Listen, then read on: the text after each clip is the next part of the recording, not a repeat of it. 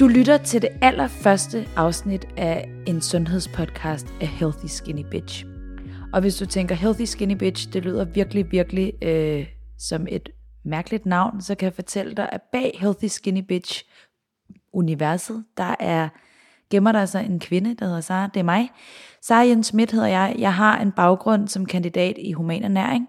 Jeg har et sundhedsunivers, der hedder Healthy Skinny Bitch, og jeg har de sidste over ti til femten år arbejdet enormt meget med som personlig træner, kostvejleder, fitnessinstruktør, holdinstruktør, øh, chefredaktør på et øh, sundhedsmagasin, øh, alt muligt inden for sundhed. Og har i sin tid lavet øh, det her sundhedsunivers, der hedder Healthy Skinny Bitch, som er et lidt, øh, et lidt særligt navn, der øh, egentlig kommer sig af, at rigtig, rigtig mange af de kvinder, jeg har mødt og trænet igennem årene, øh, har mødt enormt meget bodyshaming og, øh, og, og fordømmende øh, kommentarer omkring øh, deres prioritering af deres træning. De har ofte øh, blevet kigget skævt til på arbejdet, hvis de har takket nej til onsdagskagen. Ikke fordi de aldrig spiste kage, måske mere bare fordi de ikke lige havde lyst til at spise kage.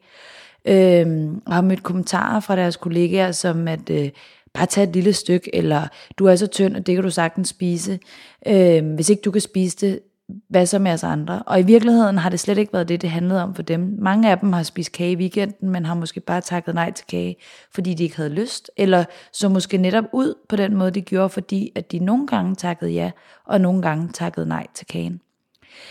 På samme måde har en del af dem også mødt øh, mig selv inklusiv kommentarer omkring det her med at prioritere sin træning.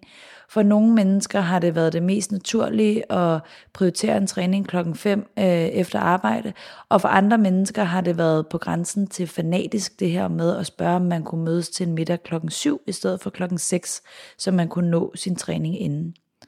Så navnet Healthy Skinny Bitch, det kommer egentlig af, at du godt kan være sund og slank på samme tid. Men en gang imellem, der bliver du nødt til at tage et aktivt valg.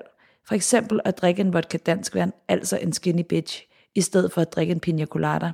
Eller at takke nej til onsdagskagen, og så til gengæld spise kagen til fødselsdagen, du skal til om lørdagen. Eller komme til middag klokken syv i stedet for klokken seks, for så at få trænet.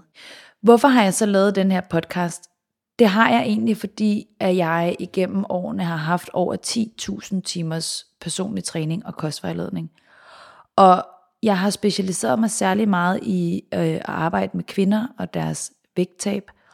Og selvom at alle kvinder er helt unikke og helt særlige, så er der rigtig, rigtig mange af deres øh, dilemmaer og problematikker, som er de samme. Så den her podcast har jeg egentlig lavet, fordi at jeg rigtig, rigtig gerne vil prøve at belyse nogle af alle de øh, dilemmaer, som mange af de kvinder, der kommer til mig, går rundt og bokser med. Der findes rigtig, rigtig mange kvinder, der bruger enormt meget energi på at prøve at finde ud af, hvordan de skal spise og træne. Og rigtig mange af dem gør enormt mange ting i bedste, øh, med de bedste intentioner, og bruger også relativt meget tid på at prøve at sætte sig ind i, øh, hvordan de ligesom skal spise. Måske endda for at tabe sig en, en fem, syv, ti kilo. Men der sker ikke rigtig noget på vægten. Og derfor så har jeg Øh, lavet en podcast nu her, hvor at jeg tager udgangspunkt i mine, øh, i mine kost- og træningsprincipper, som jeg kalder for sund versus slank. Sund versus slank bygger egentlig på øh, ideen om, at du kan spise enormt sundt og stadig tage på, og du kan spise slankt og tabe dig, øh, både ved at spise sundt og usundt. For når det kommer til stykket, så er der i virkeligheden kun tre måder at spise på. Hvis du spiser mere, end du forbrænder, så tager du på. Hvis du spiser mindre, end du forbrænder, så taber du dig. Og hvis du over tid spiser det samme, som du forbrænder, så holder du vægten. Jeg snakker ikke her om, hvad du spiser på en time og forbrænder på en time. Jeg snakker om det store billede. Og det betyder også, at rigtig mange kvinder øh, måske går og spiser en lille smule mere, end de forbrænder, og derfor tager langsomt på. Omvendt findes der også kvinder, der taber sig ved at spise enormt usundt. Så vægten siger altså ikke noget om, hvad du spiser, den siger noget om, hvor meget du spiser. Og filosofien bag sund versus slank er og lære kvinderne forskellen på at spise sund for at holde vægten og sund for at tabe sig. Der er meget debat i hele denne her øh, sundhedsverden omkring, hvordan man skal opnå det perfekte, eller det rigtige, eller det gode vægttab. Og der findes utrolig mange veje til Rom. Der findes helt sikkert andre trænere og andre øh, kostvejledere, som sagtens kan hjælpe dig med et vægttab. Men mine principper bygger på min baggrund som øh, naturvidenskabeligt uddannet øh, cand.scient i humanernæring. Og derfor så har jeg sådan en lidt, øh, en lidt kedelig, nøgtern tilgang til tingene. Jeg tror meget på, at det handler om at lære, hvad det er, du spiser. Fordi hvis du lærer, hvad det er, du spiser, så kan du selv tage kontrollen. Så kan du selv tage kontrollen over, hvornår du spiser sundt, hvornår du spiser slankt, og hvornår du spiser i balance. Der er meget polemik omkring, hvorvidt man skal øh, tælle sine kalorier eller ej. Og der er nogen, der synes, at det er noget, djævlen har fundet på. Jeg tror på, at det helt generelt kan være en rigtig, rigtig god idé at, øhm, at prøve at sætte sig lidt ind i, hvad det er, ens mad indeholder. Kig på varedeklarationen. Lær at kigge på, hvad der er i i forhold til dit energi, hvad der er i i forhold til protein, kulhydrat osv. osv. Fordi hvis du får en meget striks kostplan, hvor du får at vide, at du skal spise noget helt bestemt, så står du lige pludselig i udlandet, hvor de ikke har den skyr, du plejer at spise, og så er du lige pludselig helt på røven og kan slet ikke finde ud af, hvad du så skal spise. Så mit mål er egentlig ikke at fortælle dig præcis, hvad du skal spise. Min filosofi bygger på at lære dig og give dig de rigtige værktøjer til selv at kunne sammensætte din mad. Så du kan tage ud med dine veninder og spise, og så vælge noget på menukortet, som måske øh, har til formål både at smage godt, og også hjælpe dig med at opnå det her vægttab. Eller øh, være bevidst om, hvorfor det er, at øh, du lige pludselig har taget et par kilo på. Så ja, for nogle af kalorier, øh, djævlens værk, for mig er det egentlig bare et spørgsmål om, at det er noget viden. Det er noget viden, du skal tilegne dig. Det er ikke altid lige nemt at tilegne sig viden. Sådan var det også med matematik for rigtig mange af os. Det er benhårdt arbejde, men til gengæld er det noget viden og nogle redskaber, som du har resten af livet. Så i starten af sådan et vægttab, så kan det her med kost og træning godt fylde helt ekstremt meget. Og det vil du også opleve, at nogle af de kvinder, som jeg har i studiet, som skal snakke om, hvordan de har oplevet det at tabe sig, øh, at der har kosten og træningen en ret stor betydning.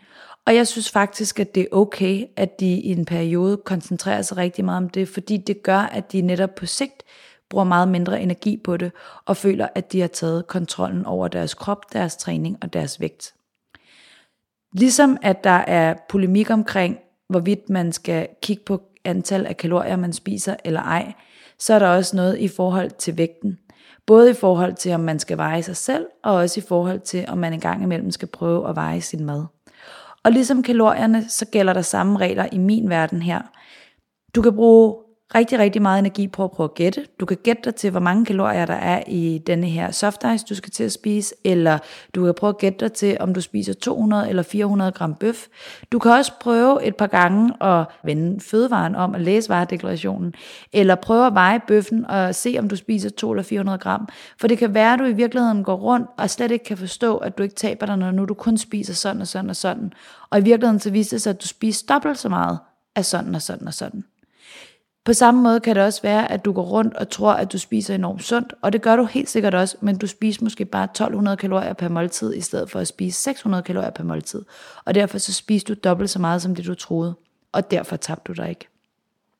Så filosofien bag sund versus slank er på den måde lidt nøgtern og lidt kedelig, men samtidig så er den også enormt effektiv, og den giver dig værktøjerne til at finde ud af, hvorfor det er, øh, at du tager på, og hvorfor det er, du taber dig. Betyder det så, at alle skal tabe sig? Overhovedet ikke.